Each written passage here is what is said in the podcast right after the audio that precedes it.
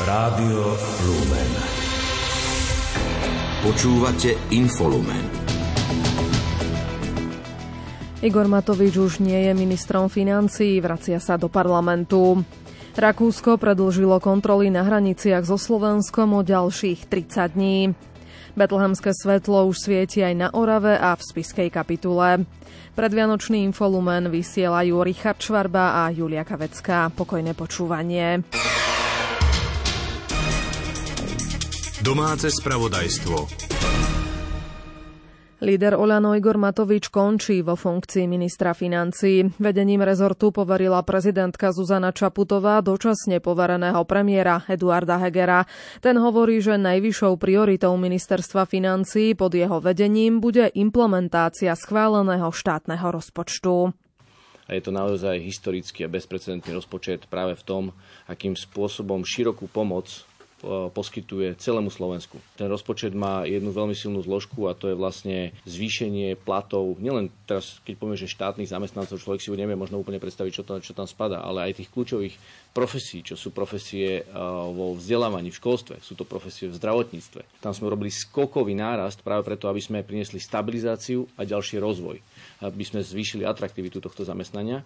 Samozrejme, v tom rozpočte sú investície, ktoré máme na budúci rok naplánované No a samozrejme máme tu veľkú energopomoc, ktorú sme taktiež na budúci rok nastavili hoci je Eduard Heger odnes poverený vedením rezortu financií, zastupovať ho bude štátny tajomník Marcel Klimek, kto by mohol byť novým ministrom v prípadnej ďalšej koaličnej vláde, zloženej zo súčasných parlamentných strán, nechcel Heger komentovať. Igor Matovič odišiel z vedenia ministerstva financí potom, ako poslanci v Národnej rade schválili štátny rozpočet na ďalší rok. Jeho odchod bol aj požiadavkou opozičnej SAS. Svoje pôsobenie na čele rezortu považuje Igor Matovič za úspešné. Zároveň neľutuje, že zostal vo funkcii aj po júlovej výzve strany SAS na jeho odstúpenie. Tvrdí, že pokiaľ by ustúpil bývalému koaličnému partnerovi, veľká časť pomoci občanom by sa do návrhu štátneho rozpočtu nedostala nedostala. Ja som ich zažil 14 rokovaní o pomoci rodinám, o tom prvom bode e, z SAS. Na 14 rokovaniach, normálne ak cez kopirák, neviem, či ste používali niekedy kopirák, furt to isté. Pozeráte a stále to isté. A snažíte sa 3 hodiny jedenkrát, 4 hodiny ďalšíkrát, potom hodinu. Nie, tie ceny raz klesnú, netreba teraz. Uh, najhoršia smrť je uh, smrť z oplašenia, netreba teraz nič robiť, to raz klesne, to nebude na veky. Ani euro nechceli dať rodinám navyše.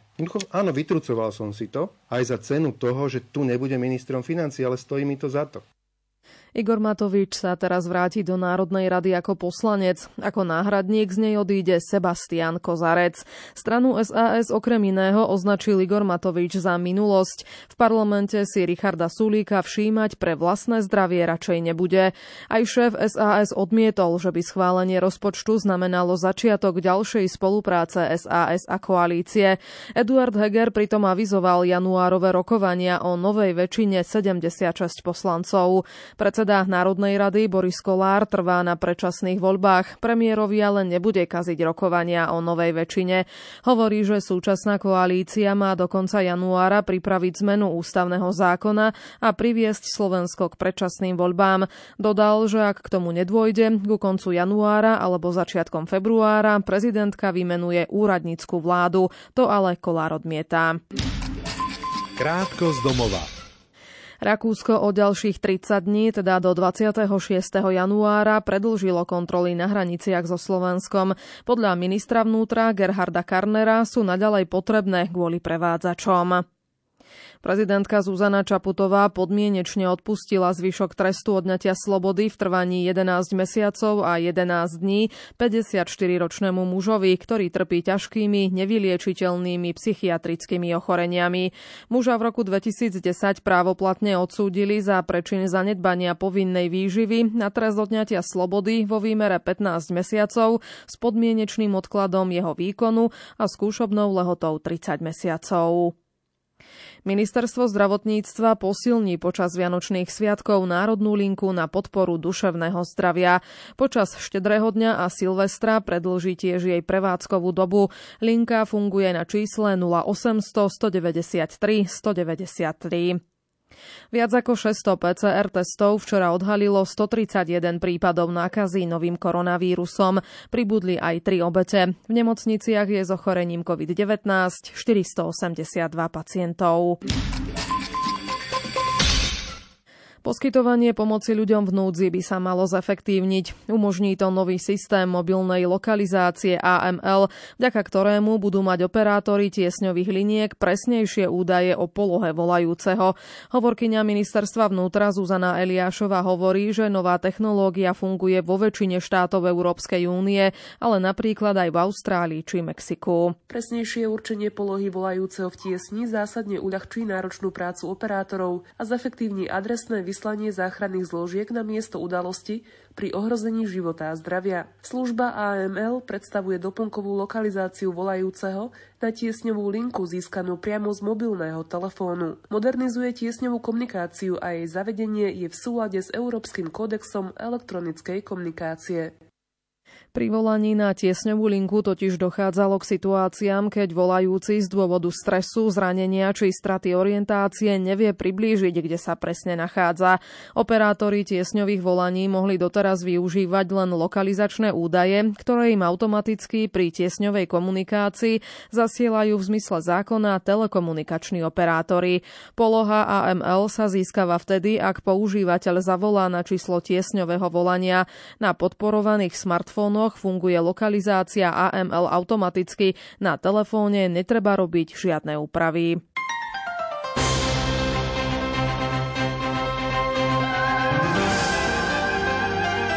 Z. Predseda konferencie biskupov Slovenska, košický arcibiskup metropolita Bernard Bober želá veriacimi všetkým ľuďom dobrej vôle, aby sa v nich počas nadchádzajúcich vianočných sviatkov udomácnila milosť z narodenia Ježiša Krista. Nitrianský biskup William Judák pripomenul, že Vianoce chceme chápať ako sviatok radosti, no nie pre všetkých však také budú. Aj preto, lebo je tu spomienka na blízku či dávnu udalosť, ktorej zostalo tak málo poesí. Bol u tých, ktorí trpia v tento deň viac ako inokedy svojou samotou. Bol a smútok u tých, ktorí počas roka stratili milovaného človeka alebo zažili ťažké údery života. Tým, ktorí sa rozpadlo manželstvo, deti, ktoré stratili rodičov, mnohí odlúčení od svojich najbližších, nevyliečiteľne chorí, ľudia postihnutí vojnou, bez zamestnania, bez strechy nad hlavou, základných životných potrieb, ohrození života aj tí, ktorí pochybujú a zúfajú nad zmyslom svojho života, malí i veľkí, ktorí v tento sviatok trpia bolesti, ktorú im život uderil. Napriek tomu musíme podľa Viliama Judáka hovoriť o Vianociach a o ich jedinečnom posolstve nového života. Tajomstvo Vianoc spočíva v sprítomnení udalosti, ktorej sa zjavila ľudskosť Boha. Áno, preto slávime, ba musíme sláviť Vianoce. Boh od väčšnosti si zobral na seba ľudskú podobu a takto oslovil človeka svojou pokorou, keď sa stal takým ako on, so všetkou jeho biedou a slabosťou okrem hriechu. Uvedomujeme si to zvlášť v tejto nelahkej dobe. Celý príhovor nitrianského biskupa Viliama Judáka si budete môcť vypočuť v zajtrajšom rannom vysielaní. Rímskokatolická farnosť v Kežmarku aj v tomto roku pripravila pre svojich farníkov kartičky s modlitbou pred štedrou večerou. Okrem toho sa kňazi snažia vytvoriť jednotu spoločenstva s veriacimi počas Vianoc a Božieho narodenia aj prostredníctvom osobitného darčeka pre nich, vianočných oblátok. Viac už v reportáži Márie Frisovej. Na štedrý deň kňazi v rímsko-katolíckej farnosti v Kežmarku ponúknú farníkom liturgiu modlitby pri štedrovečernom stole a k tomu priložia menší darček Vianočné oplátky. Pokračuje dekan farnosti František Trstenský. Chceme, aby ľudia cítili, že my kňazi sme s nimi jedno spoločenstvo že nie, že vy máte sviatky a my máme sviatky, ale to sú naše sviatky Božieho narodenia. Farnosť tak podľa jeho slov nakúpila viac ako tisíc oblátok, aby sa dostali do každej rodiny. Dôvod je taký, že aj v našich rodinách to lámanie oplátok a rozdávanie s medíkom je symbolom zdieľania sa, jednoty, že tá rodina sa nielen že stretáva, ale my sa aj delíme. Delíme nielen o darčeky, ale delíme sa o naše srdce, o našu prítomnosť. Dekan farnosti v Kežmarku František Trstenský na záver dodáva. Keď budete lámať tie vaše oplátky a rúrky a trubičky, ktoré máte, spomente si na nás, modlíme sa jeden za druhého. Preto je aj zvyk, že ako aj v iných farnostiach, že rovnako začíname že ich pozbudzujeme, aby sme o 18. večer za zvuku zvonov, ktoré upozornia, že teda táto 18. hodina sa blíži, že zasadli všetci, celá farská rodina za ten štedrovečerný stôl a pomodlili sa tú liturgiu a potom jedli, lebo to je zdieľanie všetkých nás.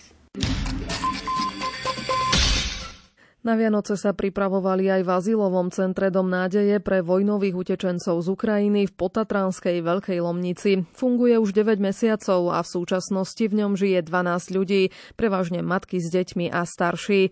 Centrum vzniklo v budove Cirkevného zboru Evangelickej cirkvi v Kežmarku v spolupráci s občianským združením Parama. Ako to tam vyzeralo pár dní pred štedrým dňom sa bola pozrieť Mária Frisová. Privítali ma zvuky kolieda, priateľská atmosféra. V jednej miestnosti spolu predvianočný čas trávili rodiny, ktoré sa pred časom vôbec nepoznali. Vysvetľuje Ria Ratajová z občianskeho združenia Parama. V súčasnosti sa v domove nádeje žije taký bežný život e, obyčajných ľudí. Tým, že všetky deti chodia do školy, najmenší Daniel do škôlky, mamičky všetky pracujú. Viacerí sa už rozhovorili po slovensky.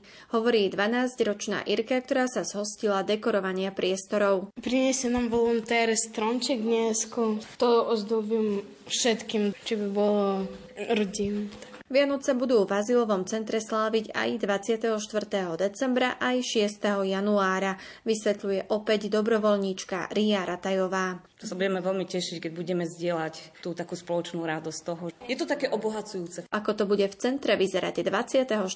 decembra, opisuje vysokoškoláčka Danka, ktorá prišla v apríli z Hersonu. Bude ako vždy, že budeme mať taký stol, kde je veľa jedla a že budeme stretovať tento Vianoce ako aj v Ukrajine, len nie každý so svojou rodinou. V azylovom centre sú však za pomoc vďační, všetci ale priznávajú, že sa v nich odohrávajú zmiešané emócie.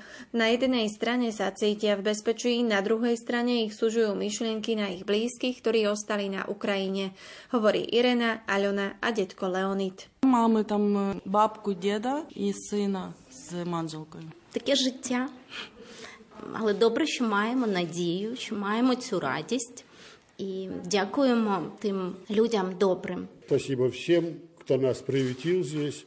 Спасибо. Betlehemské svetlo sa dnes rozžiarilo aj v Dolnom Kubíne. Deň pred štedrým dňom ho primátorovi Jánovi Prílepkovi odovzdali skauti z 53. zboru. Obyvatelia Dolného Kubína si ho budú môcť odpáliť na štedrý deň.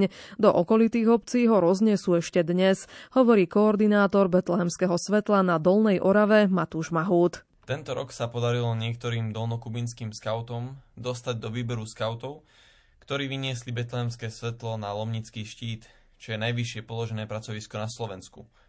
Svetlo z tohto miesta žiari ako maják a skauti chcú byť v tejto dobe takýmito majákmi, aby betlehemské svetlo bolo pre príjimateľov symbolom pokoja, mieru, lásky a jednoty. Betlehemské svetlo už svieti aj v priestoroch biskupského úradu v spiskej kapitule. Skauti ho odovzdali dieceznému administrátorovi Janovi Kubošovi, ktorý ich povzbudil k prežívaniu týchto sviatkov v pravom svetle, ktorým je Ježiš Kristus. Tiež poďakoval skautom, ktorí ponúkajú dobrovoľne svoje sily k zveľadeniu spiskej kapituly a jej okolia a tiež ochotne spolupracujú pri organizácii niektorých duchovno-kultúrnych podujatí. Svet prehliada utrpenie Sýrie a Libanonu. Nadácia ACN Pomoc trpiacej cirkvi preto pozýva počas Vianoc k solidarite s kresťanmi žijúcimi v týchto krajinách.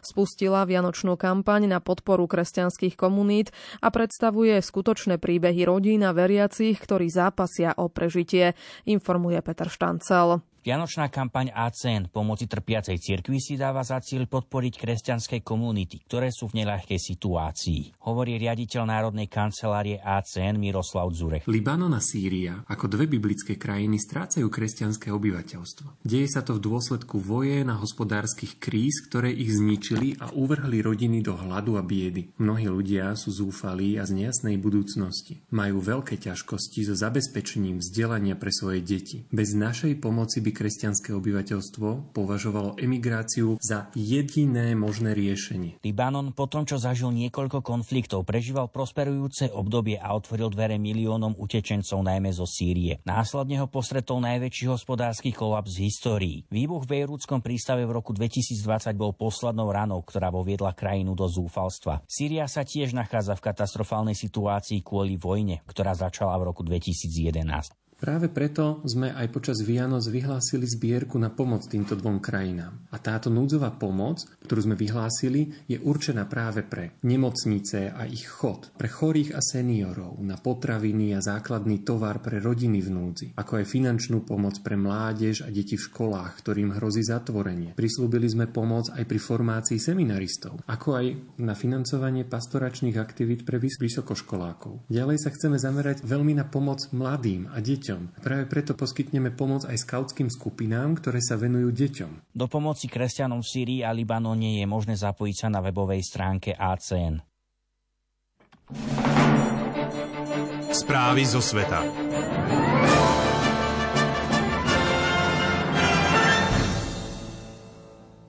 Ukrajinský prezident Volodymyr Zelenský spolu so svojím tímom pracuje na mierovom pláne, ktorý chce predstaviť nadchádzajúci február, rok od vpádu ruských vojsk na Ukrajinu.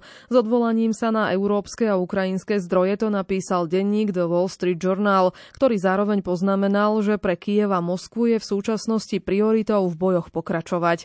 Pokračuje Lucia Pálešová. Ukrajinský prezident Volodymyr Zelenský podľa zdrojov denníka The Wall Street Journal momentálne zdokonaluje 10 bodov bodový mierový plán.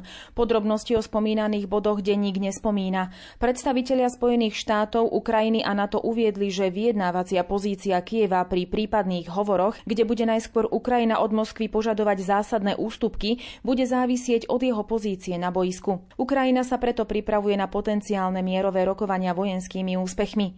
Hovorca Kremľa Dmitri Peskov dnes po otázkach novinárov povedal, že Moskva o údajnom 10-bodovom pláne nič nevie. Európsky diplomati odhadujú, že ruský prezident Vladimír Putin chce na Ukrajine medzi februárom a aprílom nadchádzajúceho roka spustiť novú ofenzívu. O mierové rozhovory preto nebude mať záujem, kým sa nepokúsi o ďalšiu vlnu útokov a neuvidí jej výsledky. Putin však ruské vojnové úsilie včera odmietol. Hovorí, že jeho cieľom je naopak vojnu ukončiť. O deň skôr ale ruským vojakom slúbil, že ich vyzbrojovanie a zásobovanie nebude mať do budúcnosti žiadne finančné obmedzenia. Osobitný výbor snemovne reprezentantov USA zverejnil záverečnú správu o vyšetrovaní útoku na kapitol zo 6. januára minulého roka. Dospel k záveru, že vtedajší prezident Donald Trump nezákonne plánoval zvrátiť svoju porážku vo voľbách a nepokúsil sa zastaviť útok svojich priaznivcov na kapitol. Ďalšie informácie pripája Simona Gablíková. Hlavnou príčinou udalostí zo 6. januára bol jeden človek, bývalý prezident Donald Trump, ktorého mnohí ďalší ďalší nasledovali. Uviedol to výbor zložený zo siedmých demokratov a dvoch republikánov. Žiadna z udalostí zo 6. januára by sa podľa výboru nestala bez neho. 845 stranový dokument, ktorý mal byť pôvodne zverejnený v stredu, bol vypracovaný na základe viac ako tisíc pohovorov, desiatich vypočutí miliónov strán dokumentov a rok a pol ročného vyšetrovania. Svedkovia od mnohých Trumpových najbližších spolupracovníkov až po niektorých samotných výtržníkov podrobne opísali Trumpové konanie ešte pred samotným útokom a ako jeho rozsiahla nátlaková kampane na zvrátenie jeho porážky priamo ovplyvnila tých, ktorí vtrhli do kapitolu. Správa v 8 kapitolách opisuje plán, ktorý Trump a jeho poradcovia vymysleli, aby sa pokúsili prekaziť potvrdenie víťazstva Joea Bidena. Zákonodarcovia opisujú Trumpov nátlak na štáty, federálnych predstaviteľov, zákonodarcov a viceprezidenta Majka Penca. Výbor uviedol, že Trumpové opakované nepravdivé tvrdenia o rozsiahlých podvodoch vo voľbách rezonovali u jeho priaznivcov a šírili sa na sociálnych sieťach.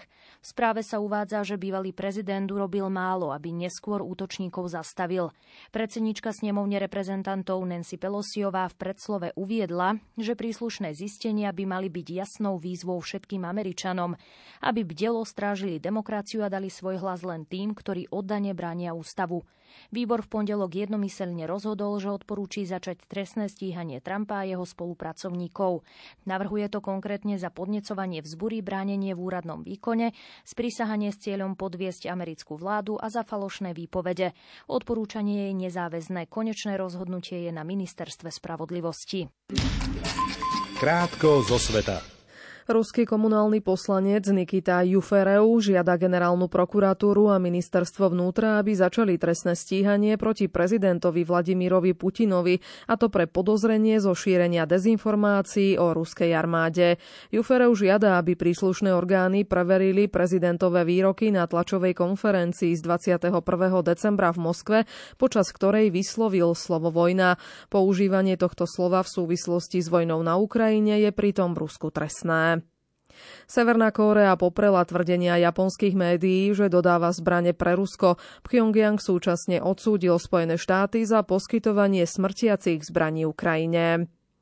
Najmenej troch mŕtvych a troch vážne zranených si vyžiadala streľba, ku ktorej došlo dnes do poludnia na Kurdské kultúrne centrum a kaderníctvo v centre Paríža. Páchateľa 60-ročného muža zadržala polícia. Už predtým však bol obvinený z rasovo motivovaného násilia. Prípadný rasový motív útoku bude predmetom vyšetrovania. Cestovné plány tisícov obyvateľov Francúzska narušil dnes štrajk zamestnancov železničnej dopravy. Situácia bude zrejme ešte horšia v sobotu a v nedeľu. Zdroj z Elizejského paláca dodal, že prezident Emmanuel Macron požiadal ministrov svojej vlády, aby našli riešenia na kompenzáciu zrušených vlakov. Aj príslušníci britskej pohraničnej stráže vstúpili do štrajku, v dôsledku ktorého hrozia v priebehu dneška dlhé čakania pri pasových kontrolách na letiskách. Do práce nenastúpilo približne tisíc zamestnancov na šiestich letiskách po celej Británii. Ide o prvý zo série 8 štrajkov za zvýšenie platov, ktoré chcú príslušníci pohraničnej stráže uskutočniť ešte do konca roka. Severná Kórea odpálila dnes dve balistické strely krátkeho doletu, informovala juhokorejská armáda. Podľa zboru náčelníkov štábov juhokorejských ozbrojených síl boli rakety vystrelené smerom nad Japonské more, nachádzajúce sa pri východnom pobreží korejského polostrova. Silná snehová výchrica zasiahla Kanadu, kde najmä v oblastiach na východe krajiny zaznamenali výpadky elektrickej energie. Najviac zasiahnuté sú provincie Quebec a Ontario. Americká národná meteorologická služba vydala pre oblasť veľkých kanadských jazier na hraniciach z USA varovania pred silným mrazom s platnosťou do nedele. Šport Rádia Lumen. Hokejisti Nitry pridali v regionálnom zápase 46. kola typo z Extraligy proti Slovanu Bratislava 12. prehru za sebou, keď podľahli po výsledku 37. Belasi sa dostali vďaka výhre do čela tabulky o skóre pred zvolen. Ten prehral s Popradom 0-2. Zápas hodnotí tréner zvolená Peter Oremus. Ten vstup do toho zápasu z našej strany si myslím, že bol dobrý. Hej. Pracovali nám mnohí, boli sme tam agresívni. Škoda, že nebola väčšia početnosť strelby, ale to sa potom pretavilo do celého zápasu. Jednoducho dnes tá efektivita z našej strany nebola tak, jak sme si predstavovali, ale hovorím, ja tým chlapcom nejak vyčítať niektoré veci absolútne nemôžem a urobili kus zase dobrej roboty. Samozrejme, bez toho gólu sa vyhrať nedá. Už 26 duelov nedokázali nájsť recept na Michalovčanov, hokejisti z Piskej Novej Vsi, ktorí prehrali 0-2. Prešovčania neúspeli v štvrtom zápase v sérii. Tento raz nestačili na Košickom ľade na domácich oceliarov 2-3. Podľa asistenta trénera hostí Dušana Brinska podali Prešovčania výrazne lepší výkon než v predošlom zápase v Michalovciach, ktorí prehrali 1-5. Škoda, že nemáme body. Myslím si, že sme si bod zaslúžili a hrali sme úplne iný zápas ako v Michalovciach Lamalo sa to tam v tej druhej tretine, kedy sme mali, myslím si, že nejaké šance na to, aby sme dali gól. Nedali sme dostali sme, ale aj tak sme sa nezložili, bojovali sme ďalej. Dneska naozaj treba poďakovať chlapcom všetkým od prvého do posledného, že bojovali, dali do toho srdce a naozaj je škoda, že sme ten bodík neurvali. Novozámčania neskorovali v druhom stretnutí za sebou. Na Dumnickom ľade podľahli 0-2 domácim Trenčanom. Hokejisti Banskej Bystrice zvíťazili nad Liptovským Mikulášom 2-1 po samostatných nájazdoch. Rozhodujúci nájazd premenil v štvrtej sérii ako jediný úspešný strelec pomedzi všetkých exekútorov Andrej Bíreš. Podľa mňa to bol dobrý zápas, hral sa hore-dole. E, Mikuláš hral veľmi dobre a našťastie sme to v nájazdoch rozhodli. Vlastne ja som si ho počkal, naznačil som mu strelu, pozrel som sa, čo urobil, vlastne nespravil žiaden pohyb, tak som mu to strelil medzi nohy, zostal stáť. Hlavnou hviezdou nočných zápasov NHL sa stal švédsky útočník Elias Peterson, ktorý strelil dva góly, tri asistencie a pridal aj rozhodujúci gól v samostatných nájazdoch. Peterson sa podielal na všetkých góloch Vancouveru, ktorý na domácom ľade zdolal Seattle 6-5 po samostatných nájazdoch. Slovenský útočník Adam Ružička z Calgary zaznamenal asistenciu v zápase na ľade Los Angeles Kings. Odohral v ňom vyše 8 minút, nastúpil vo štvrtej formácii, no dostal sa aj na presilovku, ktorej dosiahol svoj 19. bod v sezóne. Flames prehrali 3-4 po predlžení.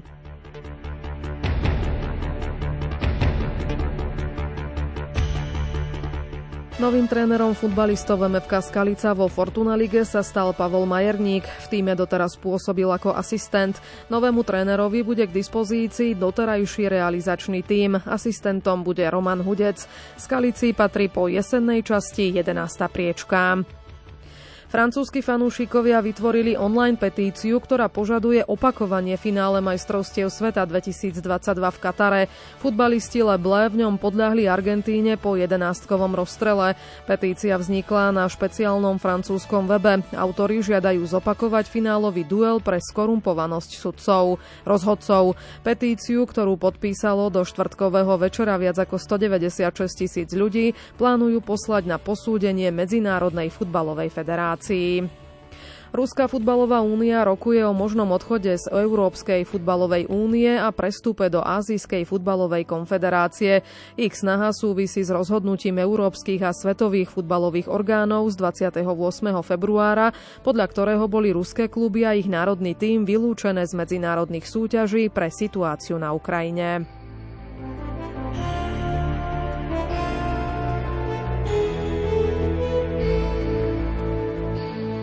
Švajčiarsky lyžiar Daniel Jul triumfoval v druhom slalome tejto sezóny Svetového pohára. V talianskom stredisku Madonna di Campilio mal v súčte oboch kôl náskok pred Norom Henrikom Kristoffersenom, tretí skončil Nemec Linus Strasser. Počasie Zasnežené Vianoce tento rok určite nebudú. Naopak podľa Petra Jurčoviča môžeme čakať takmer rekordne vysoké teploty. Od západu už sa približuje ďalšia oblačnosť. Je to, môžeme povedať, že je to frontálny systém, ktorý by postupne mal prísť až k nám a zase prinesie zrážky teplota zajtra, takže rátame s tým, že v sobotu alebo v noci na sobotu ešte by malo sem tam mrholiť alebo slabý dážď a teploty jedine niekde v horských dolinách, hlavne z Zamagurie alebo na Spiši, tam to môže byť tesne pod nulou takže by to mohlo primrzať, na to treba už stále upozorňovať. A inde to bude všetko nad nulou, na juhu, juhozápade možno aj okolo 5 stupňov a potom cez deň Rátame s tým, že aj keď spočiatku väčšinou zamračené, ono v priebehu dňa je, je šanca, že sa oblačnosť zase bude trošku zmenšovať, čo by mohlo znamenať oteplenie nad 10 stupňov. 10, 11, 12, ale aj vietor sa trošku začne zosilňovať, ale väčšinou zase západný. No, takže zase treba povedať, zase prílev teplého vzduchu sa tiež teda bude zosilňovať v nedelu. Náš vianočný program začneme už dnes večer. Ondrej Rosík vám od 20. hodiny priblíži, ako slávia Vianoce v Mexiku, na Kube či v Kazachstane. Cestovatelia a misionári sa podelia so svojimi skúsenosťami, ako prežili Vianočné sviatky v zahraničí. Zo spravodajského štúdia Radia Lumen vám pokojné a radosné Vianočné sviatky želajú Richard Švarba a Julia Kavecká. Do počutia.